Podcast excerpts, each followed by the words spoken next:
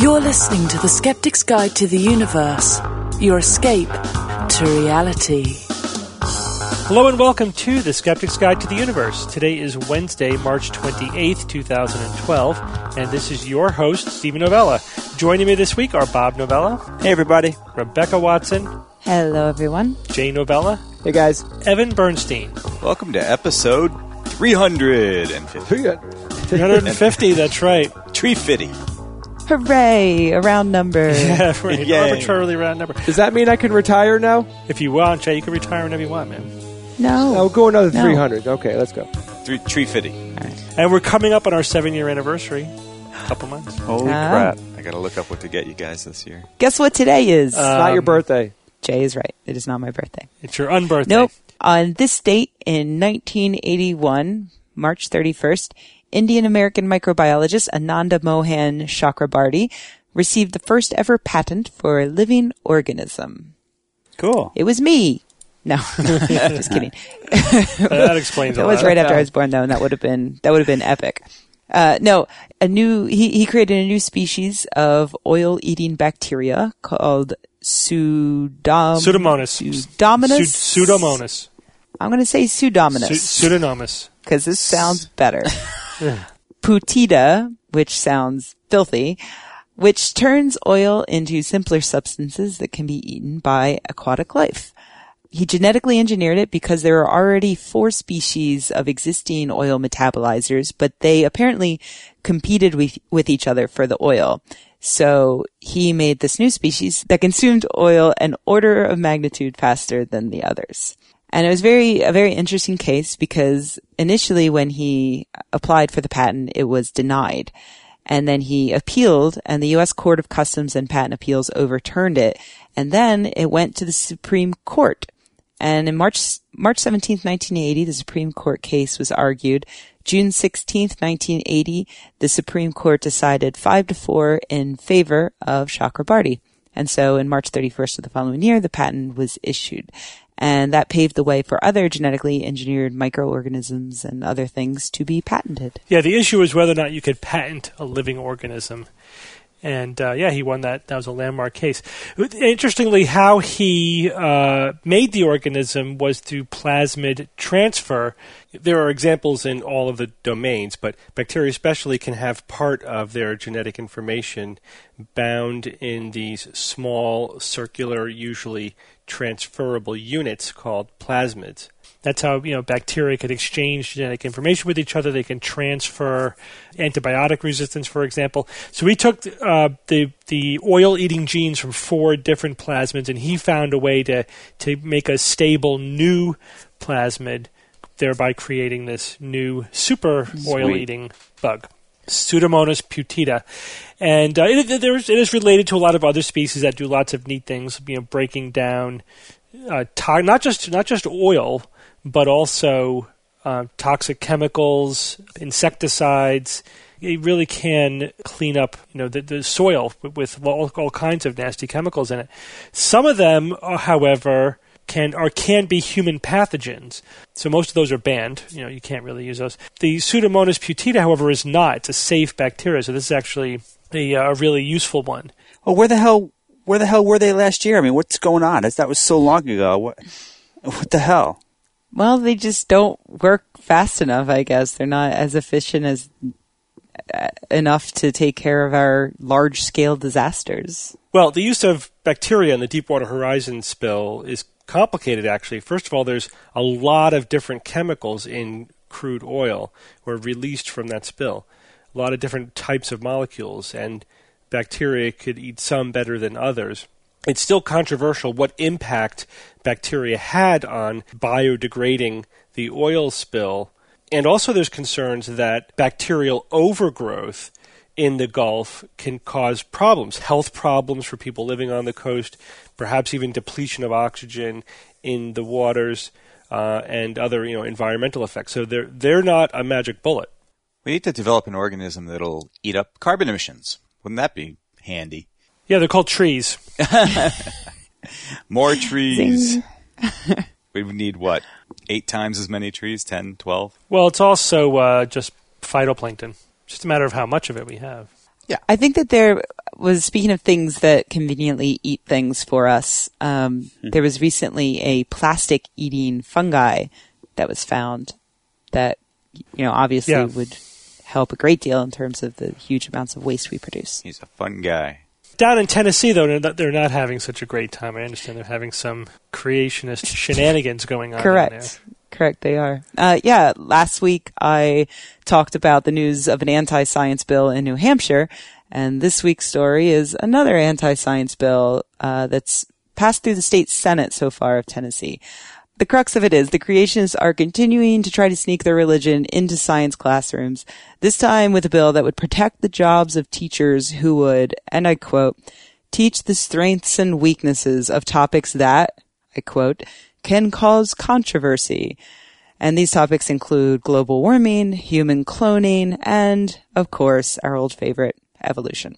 Of course, they are not talking about scientific controversy because you would have to be pretty ignorant to think that there is any scientific opposition to the theory of evolution. No, what they're actually talking about is their own made up religious controversy in which they are having trouble marrying a literal interpretation of the Bible with reality. So the really amazing thing is the language they use in this bill to justify themselves. They're actually co-opting our language. Let me read you a part of it. An important purpose of science education is to inform students about scientific evidence and to help students develop critical thinking skills necessary to become intelligent, productive, and scientifically informed citizens. That sounds pretty great, right? We, we agree with that. The bill states though that when it comes to controversial subjects, and I quote, some teachers may be unsure of the expectations concerning how they should present information on such subjects. Those subjects being evolution, cloning, and global warming. One of the big issues that's been brought up by opponents of this bill, opponents who include every science education advocacy group ever, pretty much.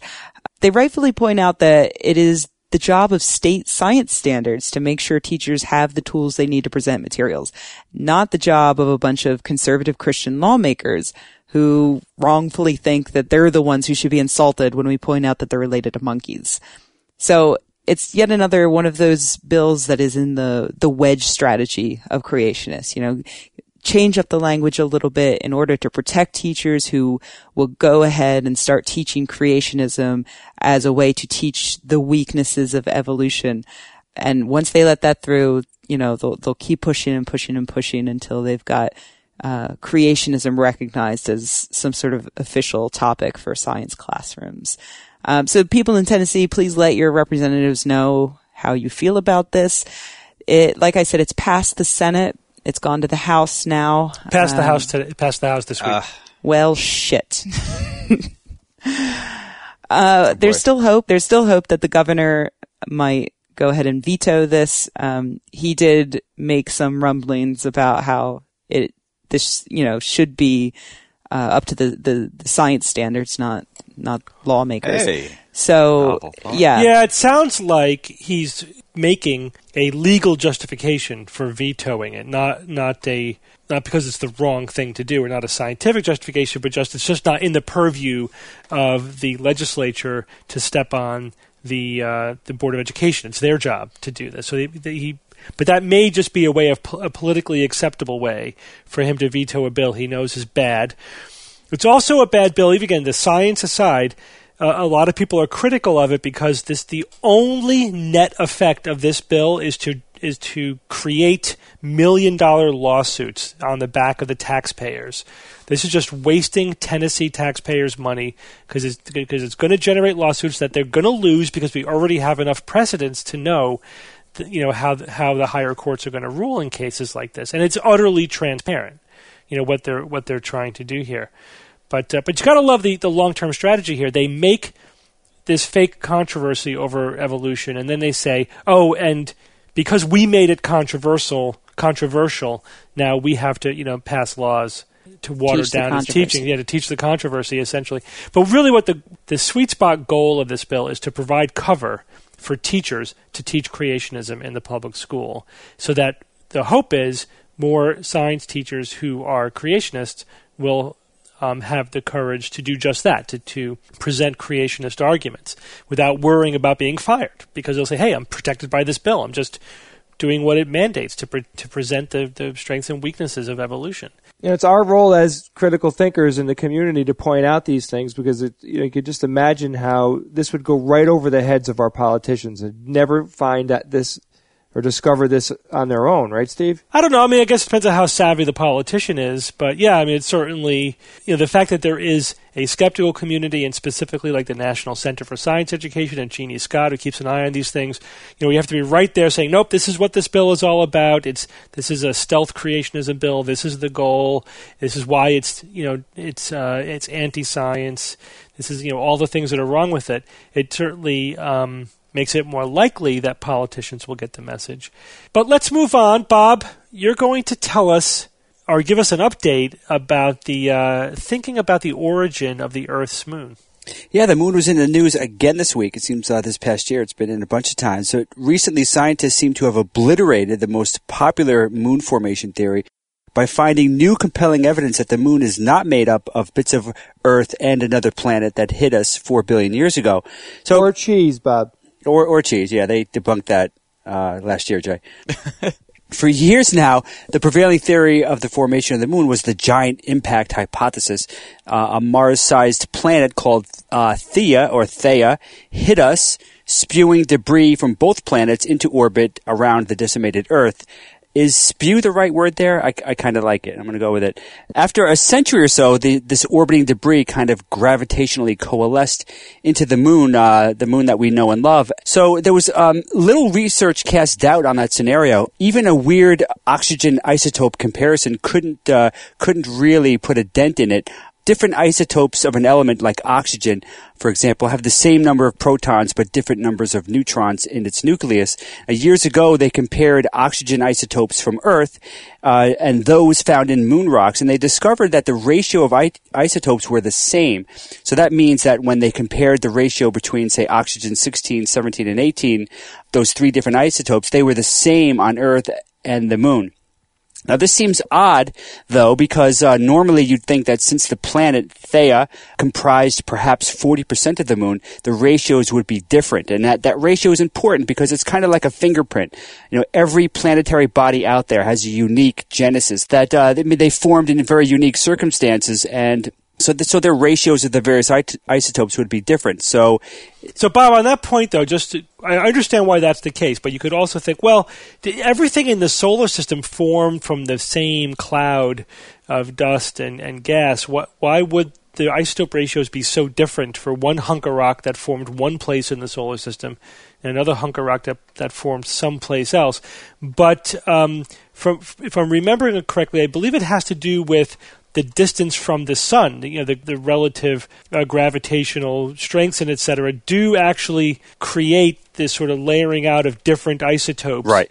And and so the exact location in that cloud does affect the isotope ratios, right? Yeah, yeah, that's that. That makes a lot of sense. And uh, I mean, you're not going to have a completely uh, homogeneous uh, mixture, uh, you know, in the in Yeah. that clouds, and that's and that's pretty much the thinking of why there should be uh, some difference, some some detectable difference, but they which they really didn't find when they compared these oxygen isotopes.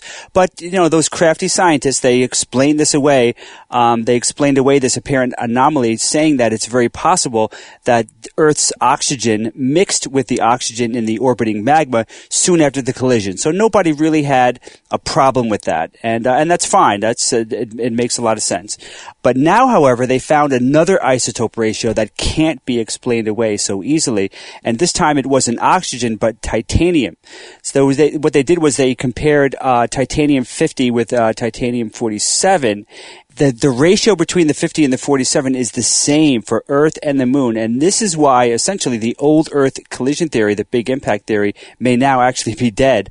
Now, for oxygen, exchanging is possible, as I as I just said. There is a, a mechanism that could explain it, but for titanium, Um, a similar type of exchange is essentially impossible, and that's pretty much as far as I can tell due to its, its very high boiling point. So this is, is an anomaly that, that really stands out and really is at odds with the, with the current theory. So then, so how do we then explain that the, the geochemistry of the moon seems identical to Earth? So let's look at a, a few of the uh, the earlier moon formation theories that that uh, used, that was bandied about years ago. Well, Bob, before we, I'm not sure I'm ready to get rid of you know the impact theory here. Just with Okay. one line of evidence. I mean, is it possible that this is just sampling error, or just you know the the, the idea that this is just too small a sample to make a generalization? You know, you know, I from? I thought about that, and I'm I'm just going with the scientists here on this one, thinking that that's such an obvious issue that they had to account for it by you know by taking moon rocks that were that were gathered at different at different parts of the moon and uh, yeah sure we're, we're going along with the assumption that um, that they believe that that Theia comprised 40% of, of of the moon and that that could potentially be be incorrect which would which would impact this but to me Steve yeah, that, but couldn't they have sampled it from one of the sixty percent that's from the Earth? Y- Yeah, I mean, I- I'm sure that's possible, but I thought about it, and that just seemed like that's just too obvious for them to have missed. You know, so I'm like, I'm just kind of going with the, with with the scientists on that one, and Yeah, but how do you know how accurately the reporting is reflecting the real consensus of opinion, or they just talk to one guy?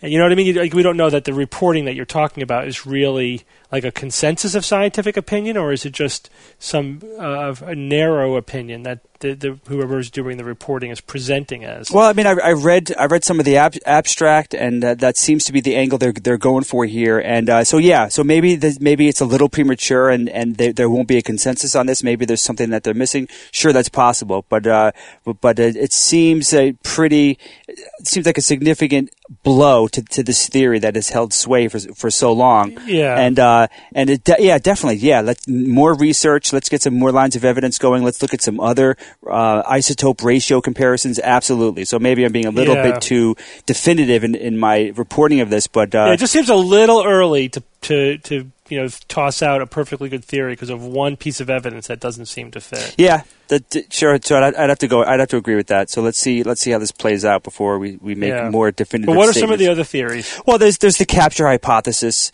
which basically says that the moon came in from outside the solar system or from other parts of the solar system, and the Earth just pretty much captured it. And uh, and that's that's really not viable because if this was a distinct body that did not commingle with the Earth, then the isotope um, the isotopes should be obviously different, which they're not. And uh, and also, I recently discovered that the Earth, for this to be a viable idea, the Earth would need a hugely extended atmosphere to dissipate the energy of an object like the Moon passing by. So that that theory is, you know, pr- I guess fairly quickly, maybe not quickly, but it's pretty much uh, not regarded very highly anymore for the, for these obvious reasons. There's also this one was good. Uh, the ice collision. You know, if it wasn't a planetary body, it could have been a gargantuan chunk of ice that hit the Earth. The evidence would then have evaporated away. There really wouldn't be much left of it to mess with the isotope ratio. So that's, you know, I don't hear much about that theory, though. I don't. I don't think it's um, held in very high regard. Uh, there's the spin theory. I remember this one as a kid. Uh, uh, that there was no collision, but the uh, the rapidly spinning Earth spewed chunks of itself into orbit. But the problem with that is that uh, this would require the Earth to have uh, too great of an initial spin that they really can't uh, they really can't explain. So that's pretty much not uh, not believed anymore. There's the co-formation theory that uh, uh, that the uh, the Earth and the Moon just just were created at the same time. And I remember seeing animations of this of this theory and uh, how they're just kind of the spinning balls of of uh, debris and gas forming together. So they were just companions, twins that were just Yeah. created at the same time. Uh, but I think the, the the Achilles heel of this idea is that there's so little metallic iron in the moon that uh, that that theory is kind of like uh, kind of defunct. This latest theory could, could perhaps suggest another, you know, another hypothesis or another theory, uh, maybe called the collision spin theory, which is which is kind of like a, a fusion of the collision and spin ideas. And uh, the idea here is that a glancing blow from a from a planetary body, a blow that that would have the effect of causing the Earth to spin much faster, but not really. I guess it could be perhaps so such a glancing blow that there really wasn't any any major exchange of material, and this this other body just kind of, for the most part, just kind of went on its way after slightly impacting the Earth. If that's if that's really even even possible. And because it increased the you know the rotational speed of the uh, spin of the Earth, that then you'd have then you kind of segue into the the spin theory, where where this piece of the Earth kind of is extruded away uh, and becomes the Moon. So I think that's kind of like the preliminary hypothesis they might be going with. That's that would kind of kind of work with with this discovery. But of course, there's you know there's issues with this new idea as well, and uh, that that need to be worked out, such as the angular momentum. you know, if the Earth had such a great angular momentum that a chunk of it could spin away, you know, where did that angular momentum go? Why, how did how was it finally slowed down to what we're seeing now? You know, beyond uh, the tidal braking that we might see from the Right. moon. So uh, so yeah, we'll keep an eye on this, and we'll see, Steve. We'll see if what other scientists say about this, and maybe maybe there's some fatal flaw that doesn't seem apparent to me. That uh, or it might just completely supplant the old giant uh, impact hypothesis, and and they'll have to kind of just uh, explain explain you know work out the details of this new hypothesis. Yeah, it sounds like um, there is no one good theory then, right? I mean, it's uh, there's there are significant pro- this you know the impact hypothesis was the prevailing idea because it actually was the best you know fit to the data that we have. Now we have one piece of data that is problematic, um, but there still we're not left with any any really good replacement theory. Yeah, unless another reason why I wouldn't toss it out so quickly. Yeah, I mean, unless this whole collision spin theory uh, uh, has legs, yeah, who who knows? I mean, that's. I mean, what would it be like? I'd like to see simulations of what a you know a real glancing blow would be like. Could it, you know, could you actually spin up something this, you speed up the spin of something the size of the Earth, but but still kind of like go on your merry way and and not really interact much with uh, the material, and you know, to such an extent that maybe there's only one or two percent of the uh, the Theia planet uh, mixed in with the with the moon, and then that would that would be a good explanation. Or maybe it's you know it could it's as high as ten or fifteen percent, but forty percent, which is what some of the latest figures I've seen, is fairly significant. And um, you, you'd, you'd think if you have a good enough sample, which I'm not sure how many samples they use, if you've got a good enough sample, you'd think you'd find some hint of those uh, isotope discrepancies. Okay, interesting. Um, Evan, I want to move from the moon to Mars. Well, you're going to need a company to help you do that, Steve. I'm sorry. I don't think I could be of much service to you. Get your ass to Mars. That's cool, though. Wait, before you start, Evan, do you think someday there's going to be a moving company that will help you move from planet to planet? Well, of course, Planet Express. I mean, we've seen the future. Give it about a thousand years. We've seen the future. Futurama reference to all those who don't know. But Mars, yes, Mars is in the mo- is Mars is in the news this week. We just, I, and when I say we, the Earth, uh, recently lapsed Mars in our revolution around the sun. So uh, we are actually relatively close to Mars, but we're fast pulling away. This recent uh, close encounter we have every two years or so with Mars has given amateur astronomers a chance to uh, get their telescopes and point it in the direction of the red planet. And they've been capturing some uh, very good, very clear, very cool images of Mars, which you can find, you know, just about everywhere on the web. But a few photographs in particular uh, made some headlines this past week. Wayne Jaeschke, who is a amateur astronomer from West Chester, Pennsylvania, uh, has been photographing Mars uh, all during this time, uh, the past week week or two, and uh, he noticed something actually rather odd in some of his photographs. There is a blob, this sort of bulge that he captured at the edge of the planet. We're not exactly sure exactly what that blob is.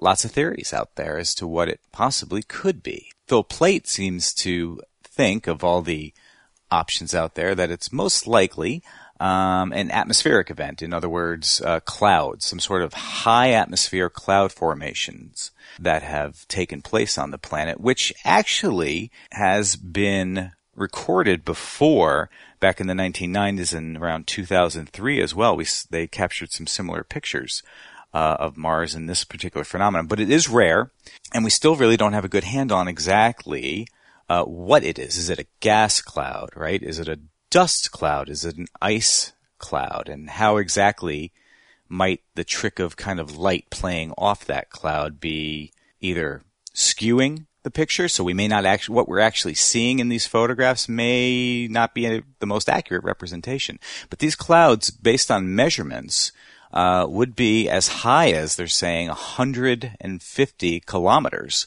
above the surface of Mars, which for a planet with an extremely thin atmosphere is pretty remarkable. Yeah. So the, the one question is, can just a, a weather phenomenon on Mars produce a cloud that high with, with that so big and with such an altitude?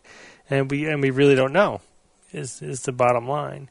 We don't know, and the in, one of the interesting things about um, the photographs that made the news this week, obviously, is that well, first of all, it was an amateur astronomer that uh, that took photos. Although it's since been correlated with other people who have also taken photos during the course of the week. But Wayne was the first one to sort of notice this anomaly and got the community, both the amateur and professional astronomical communities, looking, taking a closer look at this, and uh, they've actually pointed the thermal emission imaging systems, which is one of the instruments on the Mars Odyssey orbiter, which is uh, NASA's one of NASA's orbiters uh, in Mars right now. So NASA has taken an interest in what Wayne has discovered, and they're starting to conduct some tests. They're going back and looking at the data they've collected from Mars over the past few weeks, and they're trying to also try to Right. get a better idea of exactly what this is. An alternate theory I heard was that something smacked into Mars. This is basically the plume of a little meteor strike. That is one of the theories. Um, the in, other theories include aurora. Some people are suggesting that aurora is taking place on Mars, which apparently is possible. There is uh, evidence to suggest that that is happening on Mars, even though it's not uh, the atmosphere is much thinner than Earth, right? Not maybe as electrically charged, but it does have a magnetic field unto itself, and it can, you know, reflect those charged particles in, in the form of an aurora. But you know, not too many people uh, are they're kind, they're kind of playing that down as one of Yeah. the less likely uh, scenarios. Um, Well, they could tie that directly to solar activity. If the if the solar activity, ma- you know, matches uh, the you know the timing of, of this phenomenon, then then I would think it would be you know more likely. But I wonder if anyone's done that. and uh, some folks also thinks that this is pro- could be just a rare trick of lighting. It seems to be rotating with Mars, though, when you look at the little quickie animation there. And what some people are proposing is that this is taking place in an area of Mars in which you have some of the more higher elevations of land formations. Mm-hmm. And what I you're see. seeing is is kind of the light hitting that crest. So there's enough there's enough wind or air movement to actually kick up some dust on Mars. Oh, oh yeah. very large, very storms. large storms, huge, huge relative to the size of the planet.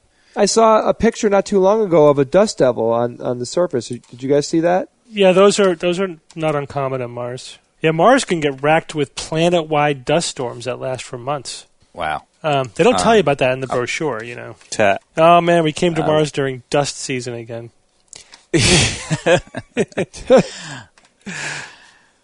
well, thanks, Evan.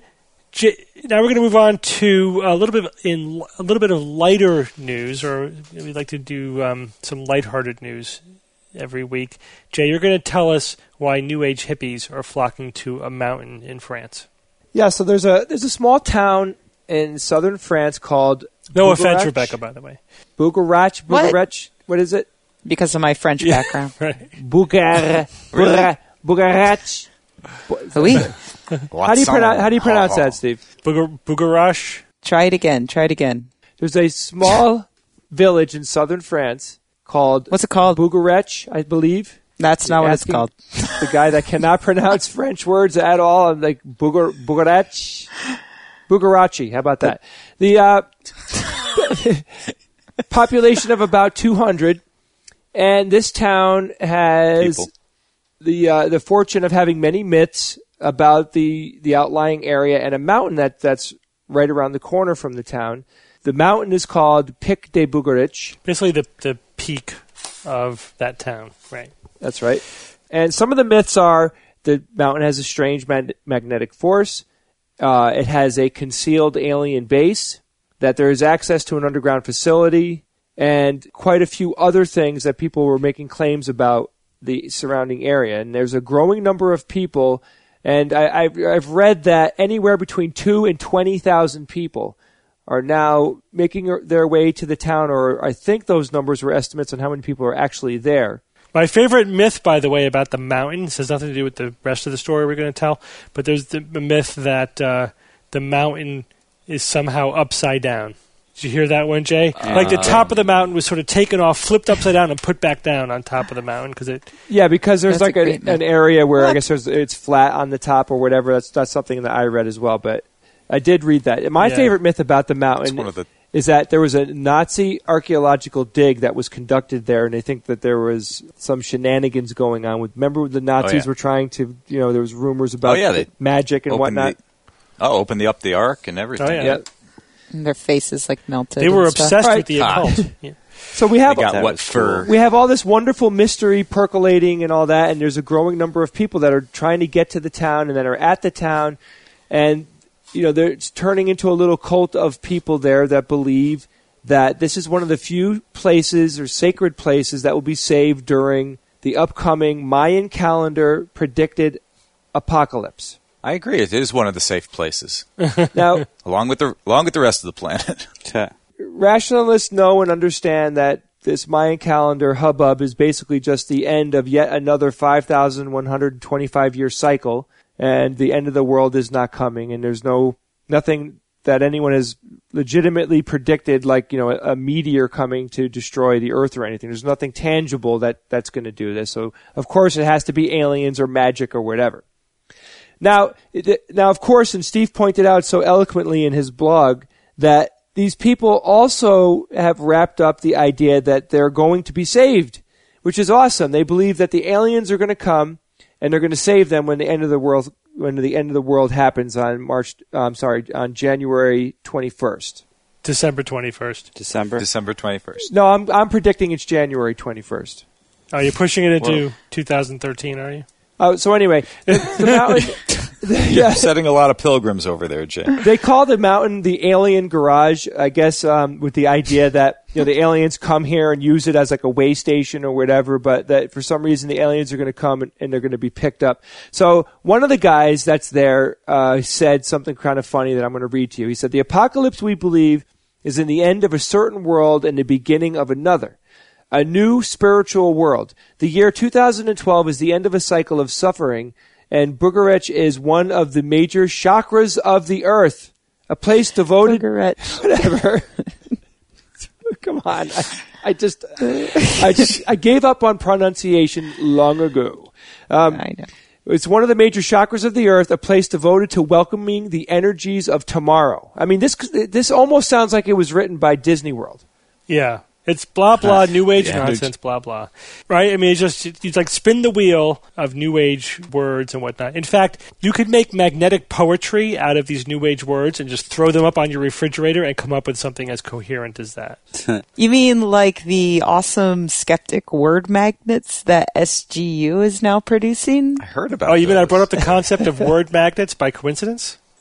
Yeah, well, that was uh, truly an amazing uh, coincidence that you brought that up. And if people were to go to skepticalrobot.com right now and go to the SGU section of the store, they will find that they can purchase for the low, low price of $16 more than 200, 200 words that they can stick on the refrigerator and create beautiful skeptical art. Remember, 200 words means 1,100 phonemes. Mm-hmm. Yes, thank you, Bob. You're welcome.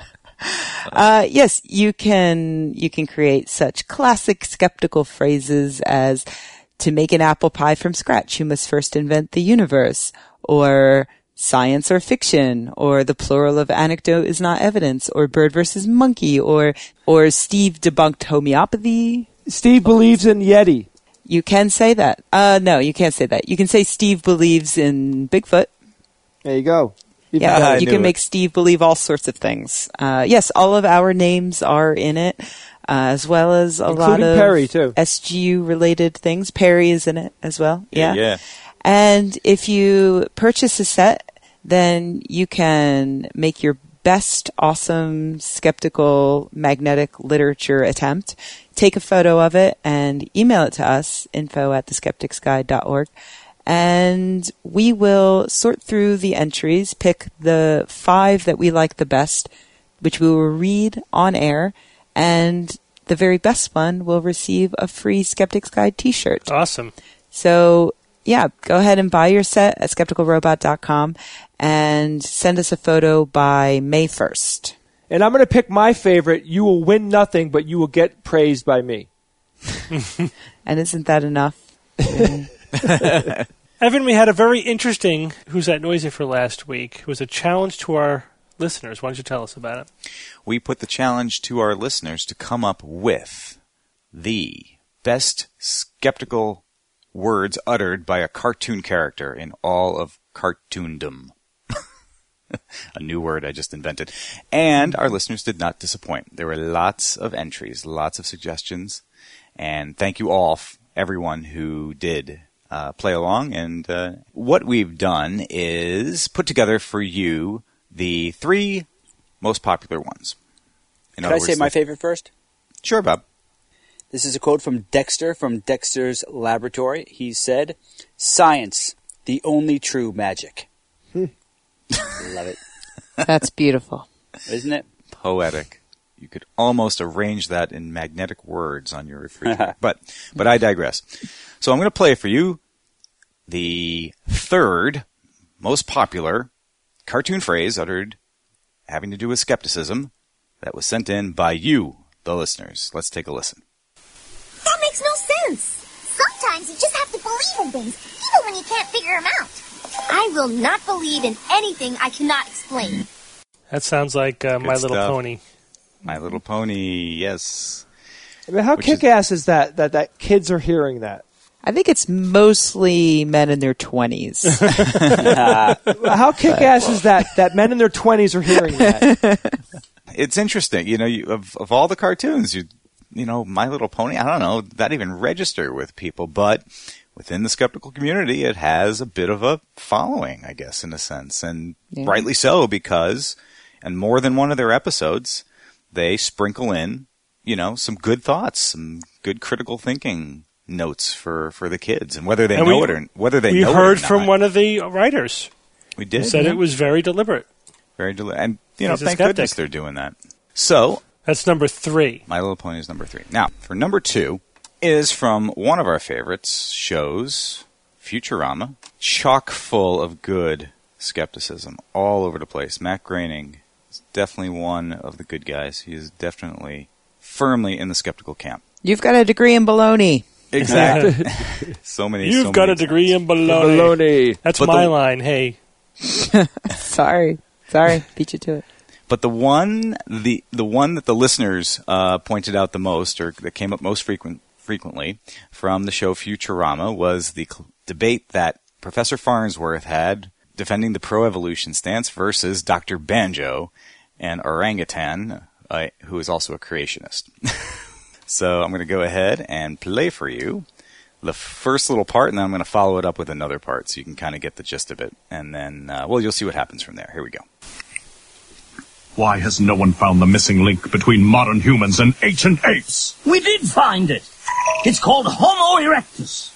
Then you have proven my case, sir. For no one has found the link between apes and this Homo erectus. Yes, they have. It's called Homo habilis.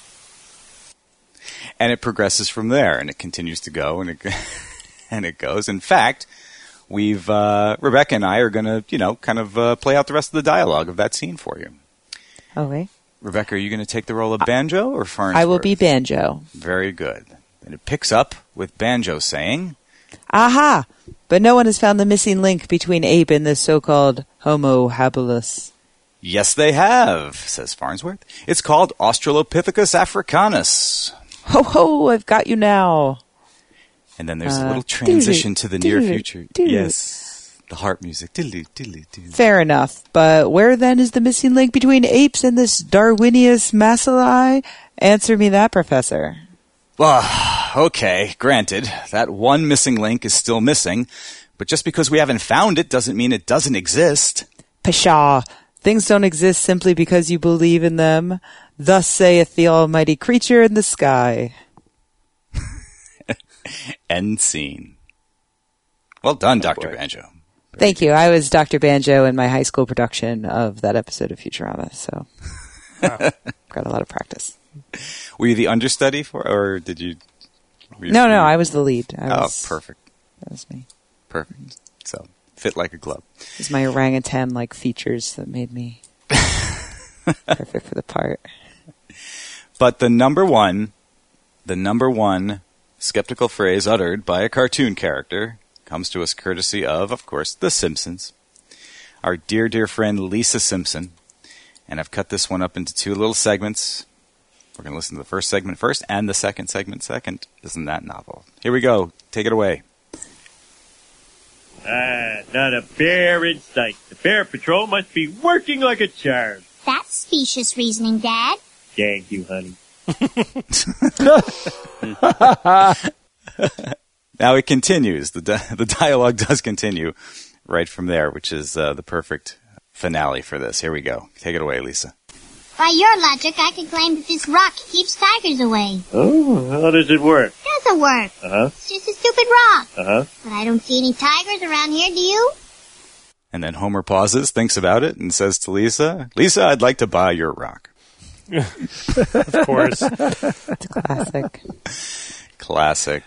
You know, Oh Lisa God. was the inspiration for Junior Skeptic magazine. hmm Yeah, because There was wasn't reading a it one Junior episode, Skeptic right? until yeah. That's right, in one of the very early episodes of The Simpsons. So what are we doing for this week, Evan?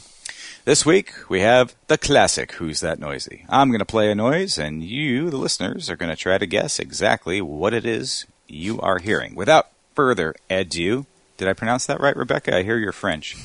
No, you didn't, but Close on. enough. The J. Novella School of French Language. And It's it's toast.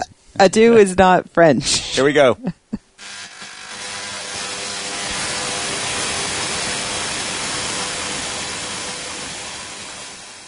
Okay. Cool. Info at theskepticsguide.org is our email address. We'd love to hear from you guys on Who's That Noisy and anything else that's on your mind. And join our forums, sguforums.com. And our moderators do an awesome job of keeping that site up, running, and uh, squeaky clean for your entertainment. So uh, hats off to all of them. Good luck, everyone. Great. Thanks, Evan. Well, we have a great interview with James Randi, so let's go to that now.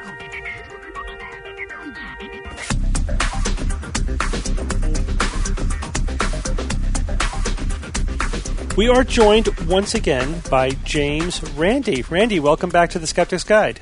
Hey, it's been a while, Steve. Yeah, you you're, you've been traveling quite a bit. You're you're quite in demand these days. Well, a moving target is harder to hit, you see. Yeah, you're in. Uh, in fact, you're in uh, California right now. Isn't that correct? I am in California as we speak, ladies and gentlemen, in Los Angeles yet.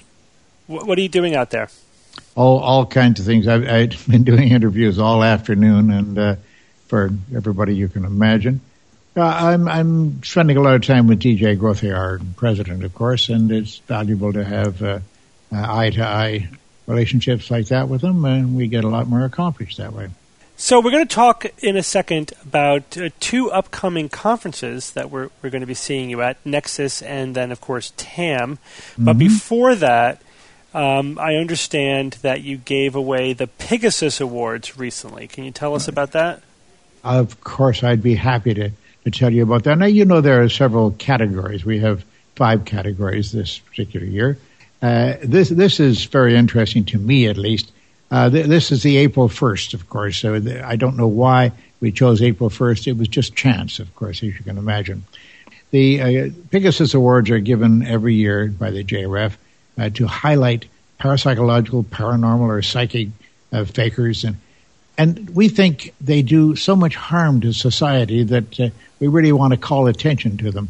So here are the official announcements. First of all, for the scientists uh, who did the silliest thing uh, this past year, to Daryl Bem, that's B-E-M. It, it always reminds me of bug-eyed monster because in science fiction, the, a Bem is a bug-eyed monster, and uh, I, I have no idea what Mr. Bem, Dr. Bem looks like at all. But it was the stuff that he did was really shoddy research, and it has been discredited uh, by. Uh, well, let me see. We got Richard Wiseman, and uh, we have, of course, Steve Novella. I've heard of him. Have you heard of him? Yes. Occasionally, yeah. Yeah, uh, Steve, you did a very good job on that, by the way. And uh, uh, of course, we've got uh, all kinds of friends all over the world who are scientists and are really qualified to criticize this sort of thing. Bem used all kinds of strange paradigms, did he not, Steve? Yeah, well, he, you know, it's an interesting idea, sort of reversing the direction of standard psychological studies to see how it works. But he, he came up with these barely significant little signals, uh, and there's every indication that he probably massaged the data a little bit. It's not really surviving replication. You know, like Chris French, Richard Wiseman, and others have tried to replicate it, and all with mm-hmm. negative results. And also, in Bem's own book on psychology, he he discuss, he discussed how you could massage the data and get get a signal out of the noise, basically, really sort of giving away the game. And Steve, I, I would say as well. Uh, you use the term massage the data. Also, there's data selection. If you if you do enough experiments, you're going to find some that appear to be significant, and if you just ignore all the rest of them and only publish the ones that seem to have some positive results, uh, that's massaging data. Yeah. It, it's just, it's shameless. I, I am not a scientist, but I know how these things are done. Magicians do it all the time. yeah. you know, on, on stage, they show you where they're right and they show you where it seems to have worked, but they don't show you when it doesn't work. It's a bit of the magician's choice. In it that, is. it is indeed. Yeah. It is indeed. Yes. Anyway, um, there's another um, uh, the the one that that I find most important to me personally, is funding. The uh, the silliest funding done for a really ridiculous cause, and Syracuse University, they they really have to be ashamed of themselves. They are still promoting and funding as well the facilitated communication yeah. uh, idea. And facilitated communication, as you gentlemen know, and as we all know, and I think the rest of the world is getting to know, is just such a farce. It's such a cruel, cruel farce where parents um, of, chil- of uh, autistic children are very encouraged by getting the false belief, and it is a totally false belief, that their children are able to communicate with them. The messages are always, I love you, mommy dear, kind of thing. Uh, which children would give you, of course, and that's what they expect and that's what they like, and they choose to believe it, even though the child is not looking at a keyboard that's perched in front of it. Uh, can be looking at the floor, can be singing or screaming for food or whatever, but they have a facilitator there. That's an adult that holds the child's hand and, and makes a, a, a, pointer finger out of it and then presses the keys on the keyboard. And the facilitator has his or her, usually her, eyes glued to the screen and to the keyboard while the child is not even looking. And they want people to believe that the child is originating the data, and the child is not originating the data. This is a cruel farce. And yet Syracuse University makes huge sums of money every year, mostly from parents, uh, wealthy parents of autistic children uh, who think that their children are talking to them. This is a terrible farce, but Syracuse University does it for the money they definitely need to be singled out. You're right. Absolutely. Syracuse University should be ashamed of themselves. This has been, you know, it's it was dubious from the get go, but it's it's been absolutely de- uh, demonstrated that it's that it's fake. That it's as you say, it's the facilitators who are doing the communication. Right. It's not just autism, by the way. Just to clarify, it's you know any any child or, or adult even that has difficulty communicating. Of course. Yes. And in fact, what I what I discovered in the last few years is that you know the, the younger um, clinicians, physicians, etc you went through training came up after the whole facilitated communication thing mm-hmm. in the mm-hmm. late 80s and early 90s had no idea what it was and they're getting duped by it all over again a whole new generation of people are getting fooled by it and you know it's up to us to point out it's like nope we that 20 years ago that was all completely debunked you know just check the literature we will all admit of course uh, with with no hesitation at all that there's nothing as sad as uh, an autistic child who can't communicate with the world. Now, there are all different degrees of it, too. I yeah. saw all kinds of degrees of it uh, in my career of investigating this sort of thing. And I have given tests, definitive tests, uh, to these so-called facilitators. And what they have the child ta- typing out all of a sudden is, I don't like this man from Florida. Uh, do you tell him to go back? Because you and me, uh, we, we have, Dottie, we have an arrangement together. We are, are, are soulmates. And the children are talking about all kinds of technical terms. I yeah. need a new hypothalamus. That's from an eight year old boy saying to the facilitator, I need a new hypothalamus. Come on. Uh, people can only believe a certain amount about this sort of thing, but Syracuse University continues to rake it in. I agree. They definitely get my vote. Jay, do you have a comment you wanted to make? Yeah, Randi, you mentioned before that they're saying uh, that the children are, are communicating through the facilitated communication that they I love you, mom and dad, and things like that. But it even gets a lot more. I don't know how to put it other than ridiculous, and that's they'll have these these children writing. Um, poetry and uh, coming up with very profound thoughts and statements that now, I even have examples that I'm putting in my my next book, A Magician in the Laboratory, uh, a whole chapter on this because there are actually, can you believe this? They've got kids going to college with their mothers sitting beside them as facilitators. And Even worse than that, in my opinion, are cases in which children, through facilitated communication, accuse oh. an estranged husband of sexual abuse. Oh yes, yes, and, that, that, and, that is the worst. Yes, yeah, that's spectral evidence. I mean, that is that's like a witch hunt. That's terrible. So uh, they get our our uh, Pegasus uh, Award, uh, Syracuse University. I hope you're happy with the money that you're bringing in for the university. Be happy with it, and then and then for the media. Oh boy, the Learning Channel. What a misnamed channel. This is ridiculous. They have such shows that promote, uh, promote belief in paranormal falderall. They used to have more science, of course, and they have our friends, uh, the Mythbusters, on their sister network, the Discovery Channel, which is not really very discovering either. But they also have shows like the Long Island Medium. Just mm-hmm. utter dangerous nonsense. Have you seen that show? I've, I've not managed to see it yet. I've seen the promos for it. Yeah, well, the the promos are bad enough, so you know enough to avoid it because it's just a silly woman with a silly voice uh, saying silly things, of course. But they see that there's money in it. And then here's another category uh, for the Pegasus Prize is for the performer, and the performer of this year for the Pegasus Prize is oh. Theresa Caputo, because she is the Long Island medium. Isn't that mm-hmm. strange? I mean, this is a double honor for them. I'm sure they're very proud of it. And then the final, the final Pegasus Prize this year is the Pegasus Prize awarded for refusal to face reality. And we give this with great honors and great fanfare to, ta-da, James Van Praagh. He's oh, still peddling his nonsense, even after we've exposed him time and time again. As you know, guys, a DJ and a team of our volunteers even brought a zombie group to one of his spirit circles. It's a big viral video right now and can be looked up on YouTube. And it got great press but rather than just admitting how much of his stuff is utter nonsense, it all is utter nonsense, he keeps plugging away. So he is refusing to face reality. But he knows what he's doing, fellas. He knows what he's doing because he knows that there are people out there. No amount of evidence will ever talk them out of their belief in these things. And James Van Praagh knows that that's a good enough uh, percentage of the American and other parts of the world public and he can benefit from that and he'll continue to make a handsome living. So those are the Pegasus Awards for 2012. All deserving. Well, let's turn to the to the conferences that you that we'll be seeing you at. The next one coming up, April 21st and 22nd, is Nexus, uh, held in New York City. Uh, and you've been you've been to this conference before, and oh, we're always happy to have you back. What are you going to be doing for us? Well, Michael Feldman, of course, is uh, the the guy that I look at as being behind all this. He's a great organizer.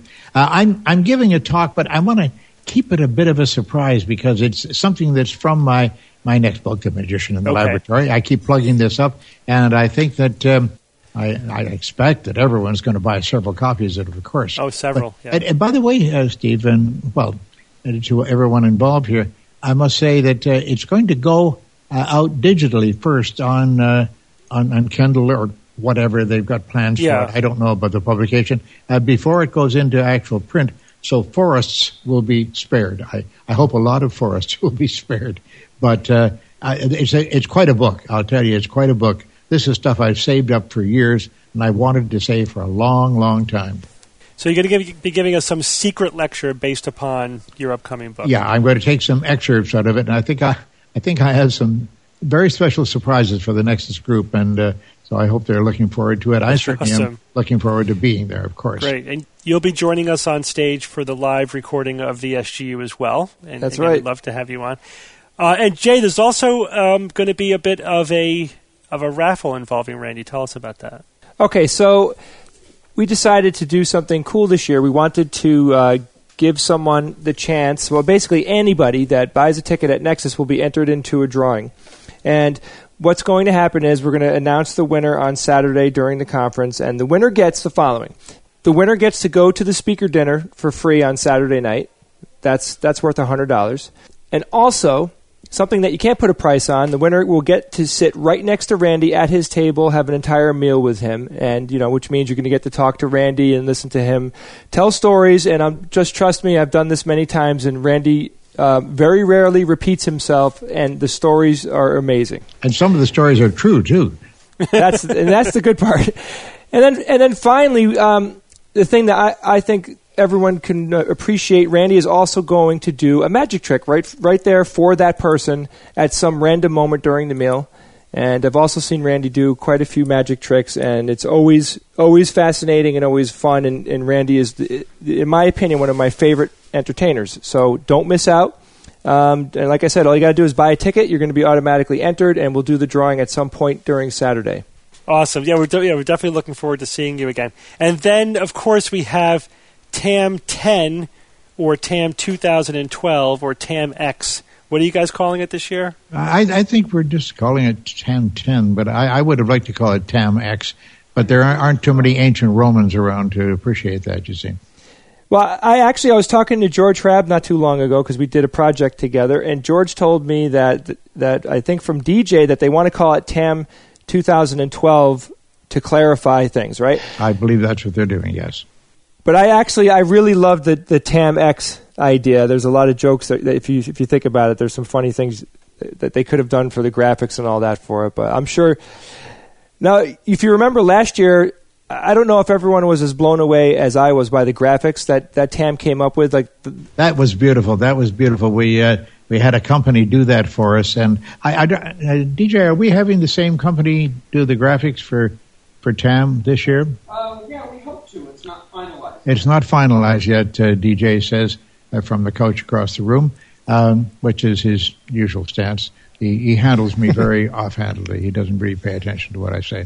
But, but uh, yes, it was great, wasn't it? And we had a lot of people asking for second copies of the programs and such. It was very, very well done. I was very happy about that. Yeah, me too. I was hoping that they came up with something as interesting as last year. I mean, I don't know how can you top the the throwback uh, like 1940s sci-fi you know the the old style rockets and the you know the the funny spacesuits and everything. I mean, I loved it. Well, they wanted to do a thing on my Naked Dance on Fire, but I didn't want to feature that. Is that the surprise? Your Naked Dance on Fire? yeah. Well, I, I, I am finding my the enthusiasm for the audience seeing that is has been waning in recent years. I have no idea why. well, you know, we have well, we have the usual great lineup. I don't want to spoil it all for you, but uh, we've got uh, Lawrence Krauss, for example. Uh, have you ever heard Lawrence Krauss speak? Uh, oh yeah, absolutely. Great. Yeah, he's awesome. He's he's we a had him on our show. Speaker. Yeah. I was just with him a few days ago, as a matter of fact. And Brian Dunning uh, will be uh, speaking as well. and Penn and Teller. Oh, get this now. You know how great Penn and Teller are for with us. They they really are astonishing. They they they go all out. And Uh, we're going to throw. Uh, pardon me. Penn Jillette is going to throw an even bigger rock and roll donuts and bacon party, that's what he called it, than he did last year. And all attendees of TAM are invited for free, of course. Isn't that great? Oh, awesome. And this is our 10th, I mean, our 10th in Las Vegas. Now, we've had a, a, few other ones. We had a 5.5 one, for example. I don't know how that worked out, but it worked well. well we got lots of people.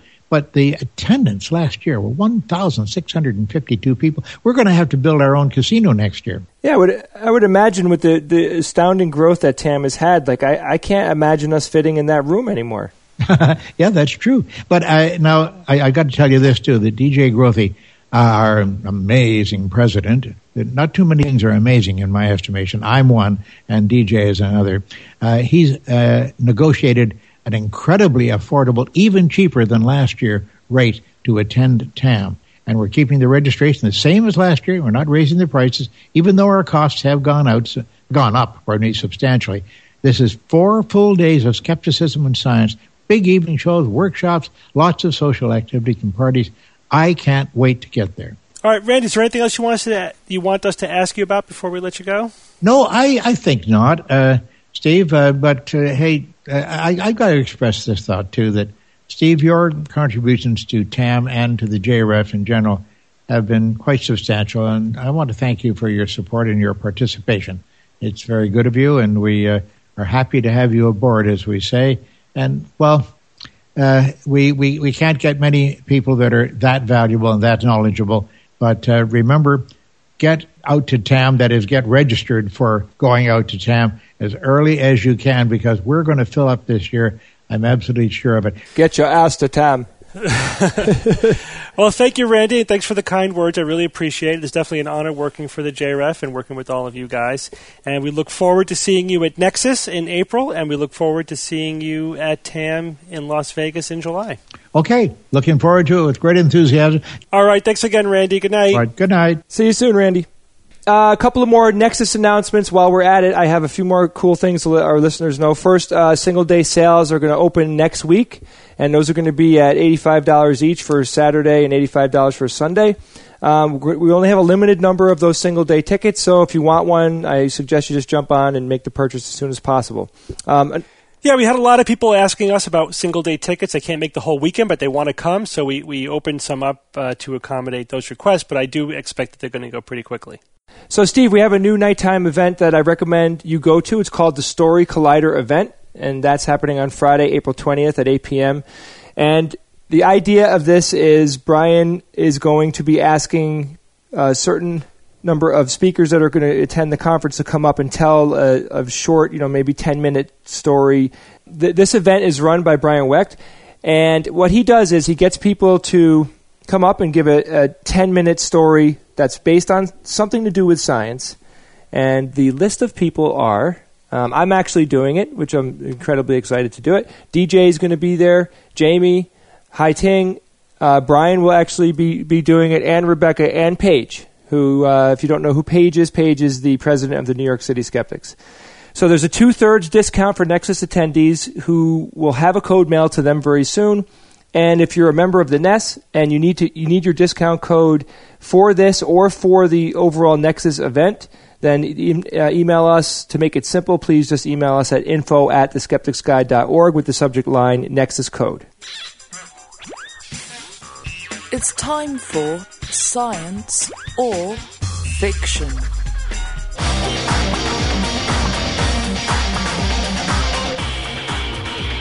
Each week, I come up with three science news items or facts, two genuine and one fictitious.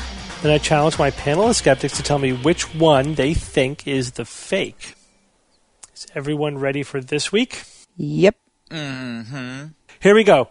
Item number one Paleontologists demonstrate that the arrangement of bones in fossil aquatic dinosaurs is likely the result of the dinosaur carcasses exploding after death.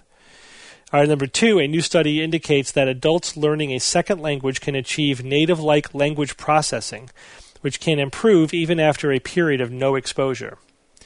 And item number three, scientists have demonstrated the existence of a new layer of genetic information in genes previously thought to be redundant. Evan, go first. The arrangement of bones in fossil aquatic dinosaurs is likely the result of the dinosaur carcasses exploding after death. Is it a problem that I've never heard of this before? Or I don't think so. Should I be? It's a problem for you. Come back to it. Uh, the next one, the study indicates adults learning a second language. Well, this kind of flies in the face of things we've talked about before and things I've looked at about on the internet. The younger brain, the child's brain, still forming, certain centers still very active, having to do with language, and adults have a natural hindrance towards that, a barrier essentially. The, the did we call it the plasticity of the brain, if I recall? It becomes uh, less so in the adult, which is why. But this seems to fly in the face of that, which is fascinating for me. I'm going into the last one, where the scientists demonstrated the existence of a new layer of genetic information in genes previously thought to be redundant. I think of the three, this is the one that might make the most sense to me, actually. Let's see, exploding carcasses or language.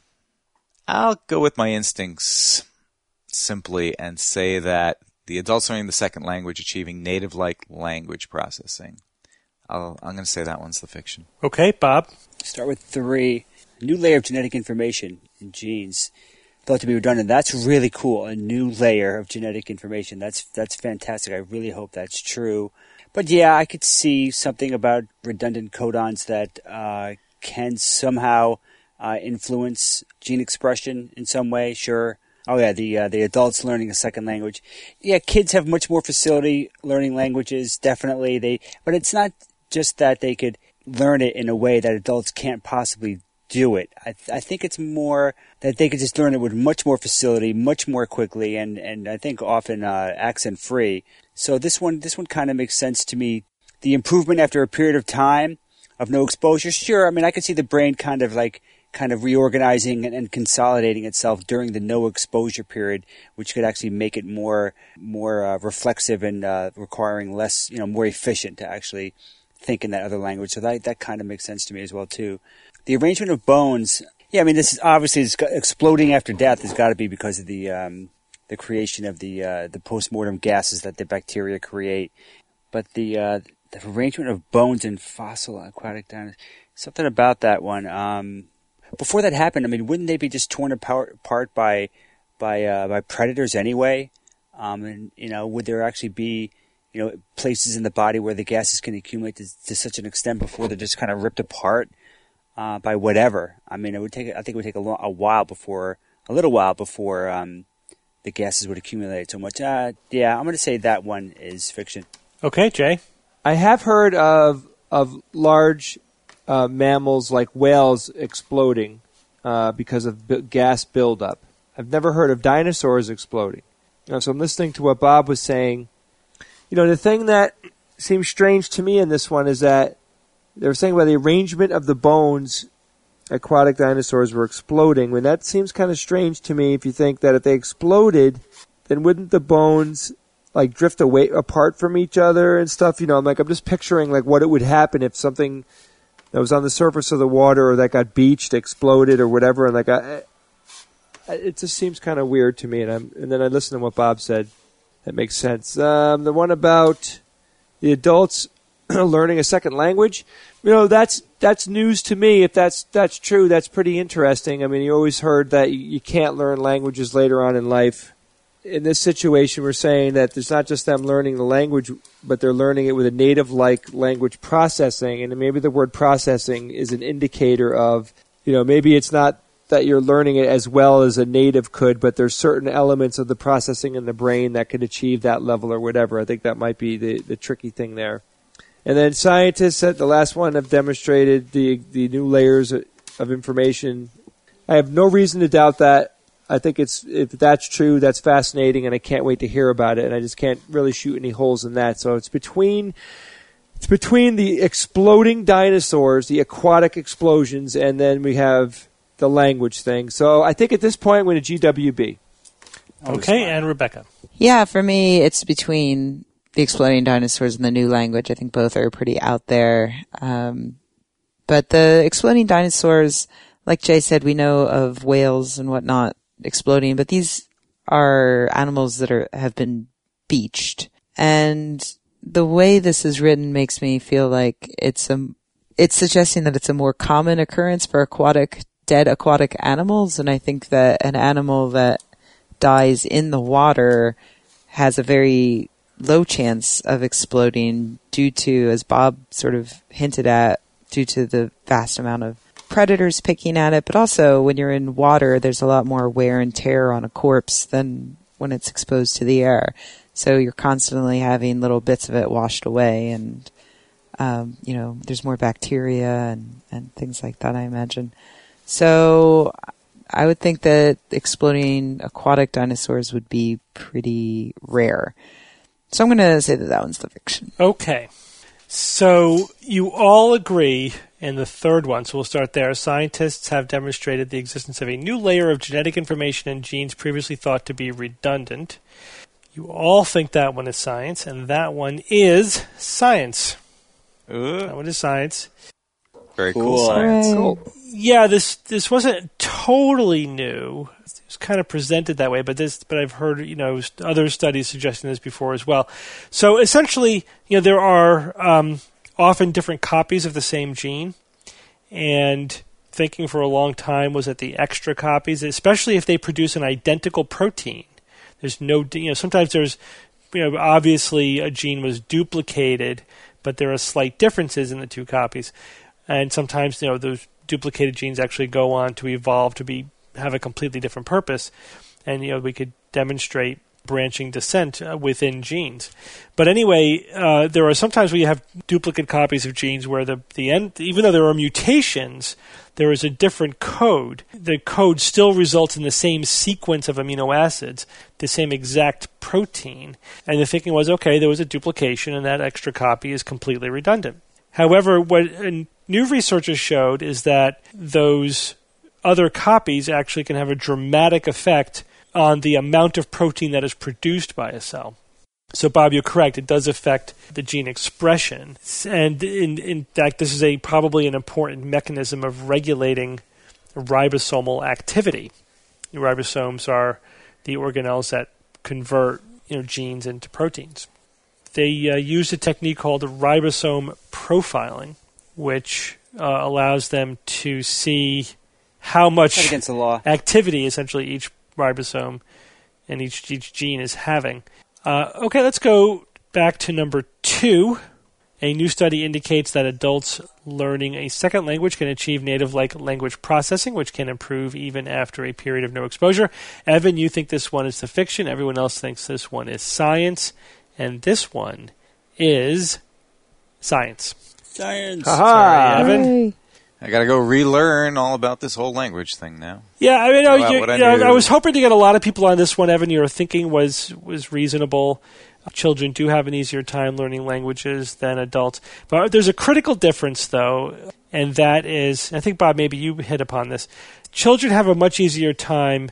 They have a window of opportunity where they could learn the phonemes, the different you know sounds that make up a language and it becomes very difficult to overcome that. It really depends on what language you're trying to go to and from. You know, there are sometimes you know, after a certain age, um, there may be subtle distinctions in a, in a foreign language that your brain just can't distinguish. But this was this is actually not talking about distinguishing different phonemes, but Right. grammar, about the way the brain processes the the language syntax or the language grammar. And this is totally learnable. Uh, you could learn it, you know, completely learn and think in the syntax of a language as an adult. But actually, what the study was looking at was the difference between classroom learning of a language and immersive learning. Ironically, I mean, people, would, you know, the naive sense would be, well, immersive learning is better. But actually, up to this point, studies have shown that classroom learning of a language is, produces superior results. However, the weakness in, in that evidence is that um, it maybe it helps people perform better on tests, but not necessarily to be more fluent. Yeah. And also, they were relatively short term, so we don't know if it really there's long term advantages. So people were still holding out for the notion that eh, immersive just seems better. I mean, I don't, you know, the the data is sort of pointing towards classroom being superior, but maybe immersion, immersion in a language is better. So this was actually looking at those two different ways of learning, and what they found is that immersive learning does produce better native-like processing of the language than does classroom learning. They both produce it, but the immersive learning a little bit faster, a little bit more. They also then uh, followed up the study by bringing students back five months later, you know, the subjects back after they hadn't been exposed to the language, and they both groups were even better than, than they were five months earlier. As if, as you said, Bob, I don't know if you read the study or not, but they, they think they were probably consolidating what they had learned, and the, therefore the brain was able to, to process the language even better. Uh, do you know how they they know for sure that in those five months their subjects were not exposed to the language that they were taught? They put him They in were the Monroe astronauts. box. In the Monroe box, astronaut, hope. They bribed them with chocolate. It was a made up language. Oh, What a great idea. Ah, And it was- cool. Wait, that's kind of annoying. They also made it up for another reason because the, the the part of the weakness of the earlier data was that it was short term, but it takes so long to learn a language, so they didn't know how it really related. So they made up a very simple language. So that they could teach somebody, they could teach the subjects this, this uh, made up language very quickly. So let's go to number one. Paleontologists demonstrate that the arrangement of bones in fossil aquatic dinosaurs is likely the result of the dinosaur carcasses exploding after death, and that obviously is the fiction. I didn't get you guys with exploding Obviously. dinosaurs. I thought you I would know, go it's- for that. just 'cause It it's sounded cool. fishy to me from the beginning, is a Steve. great, Uh-huh. it's a great idea. I'm sad that it's not true. Wait, but whales explode. Yeah, actually, until this recent study that I'm about to talk about, the the notion that actually they weren't dinosaurs; they were aquatic reptiles that were existed at the time of the dinosaurs. But since this was was the fiction, I could just say whatever I want. But um, like ichthyosaurs, right? So the belief was they were exploding. That was actually the prevailing theory. The new evidence actually contradicts that. It's such a great theory. Some fossils, the exploding di- quote unquote dinosaur theory. so some fossils of like ichthyosaurs were were of pregnant females, and the fetal bones were sp- strewn about a little bit, and they and they couldn't figure out how that might have happened. And so one hypothesis maybe the carcass exploded after death because of buildup of the gases of decomposition, as Bob was saying. What the new analysis showed is that um, the gas buildup would not be produce sufficient force to cause the carcasses to explode. So it contradicts that hypothesis. The notion that the the, the creatures would be eaten and stuff, mm, I don't know how valid that reasoning is because that's true of pretty much of anything. Most animals that die get scavenged and eaten and whatnot. Um, so it's always a rare event that a that a carcass finds itself in in an environment where it's going to be fossilized, where it's going to be protected from the, the either the the environment or or scavengers or whatever that would that would destroy it before it has a chance to get buried essentially and and fossilized. So the paleontologists were trying to come up with scenarios in which an ich, ichthyosaur would the carcass would survive the environment, uh, would not just you know be rotted away by by the water or or be eaten by scavengers long enough um, that it could sink down you know into the sediment, but still produce this uh, spread of the of the bones that they were they were finding. And that's why they came up with the exploding hypothesis, but that hasn't panned out in this latest research. Now they think that the uh, just the oat the uh, water currents after the body decayed to the point where it was essentially open, that the currents could have washed the fetuses away a little bit, just a little distance away. That's why they weren't found, you know, inside the uh, the mother. Looks like the scientist said, "Look at the bones." So, Jay, you have a quote for us this week? I have a quote sent in from a listener named Tom Hale, and I'd like to thank everyone who does send me in these awesome quotes. This quote was written by a man named Robert Ingersoll. And does anybody know who Robert was? Oh yeah, Of course. I used to. He was one of the greatest free thinkers yeah. ever. That's right.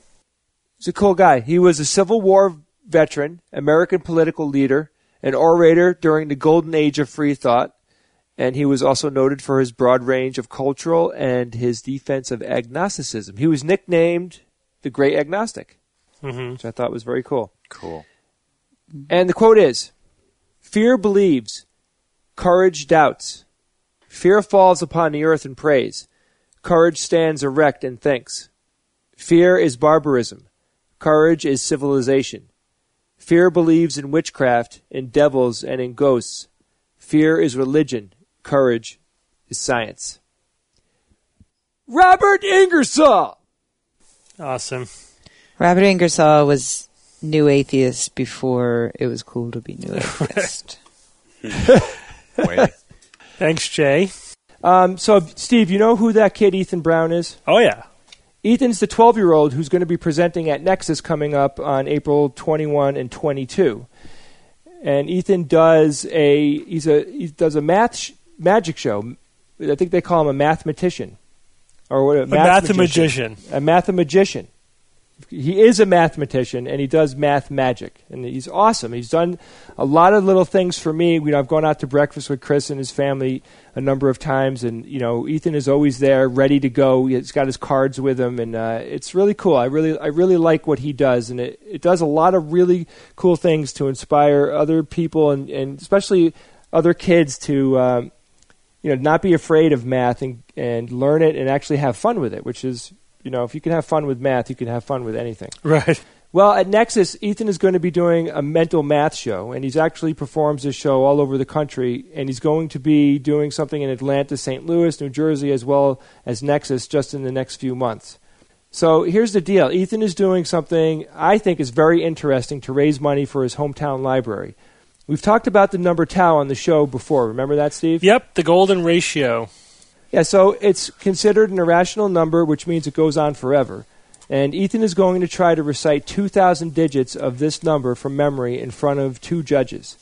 And he's raising money by asking people to pledge some money for every digit he gets correct. So basically, basically if he gets all 2,000 digits and you pledge one penny per digit, you end up paying $20. Two cents would be $40, and you can do the math from there. You know, it's also good to point out that, that efforts like this will be supported by the skeptical community. You know, it's not just something fun to do, but it is about awareness. It is about getting people involved and excited about learning, and especially about science and critical thinking and math. So here's the details. You go to www.tau2000.com and click on the button to support the event and fill out the pledge form right online. It takes about 20 seconds to do the whole thing. And on the form, it's going to ask you how you heard about the event. Type in SGU. Um, so we're going to be giving away three T-shirts signed by the entire SGU crew to three lucky people who help out. The first T-shirt goes to whoever sends in the most money, whoever ends up donating the most money. So don't be afraid to be generous if you can swing it. And if you can't afford a lot, no problem. The second two are just going to go randomly. Well, thank you for joining me, everyone. My pleasure. Thank you, Steve. Absolutely. And until next week, this is your Skeptic's Guide to the Universe. The Skeptic's Guide to the Universe is produced by SGU Productions, dedicated to promoting science and critical thinking. For more information on this and other episodes, please visit our website at www.theskepticsguide.org. You can also check out our other podcast, the SGU 5x5, as well as find links to our blogs and the SGU forums. For questions, suggestions, and other feedback, please use the Contact Us form on the website or send an email to info at theskepticsguide.org. If you enjoyed this episode, then please help us spread the word by leaving us a review on iTunes, Zune, or your portal of choice.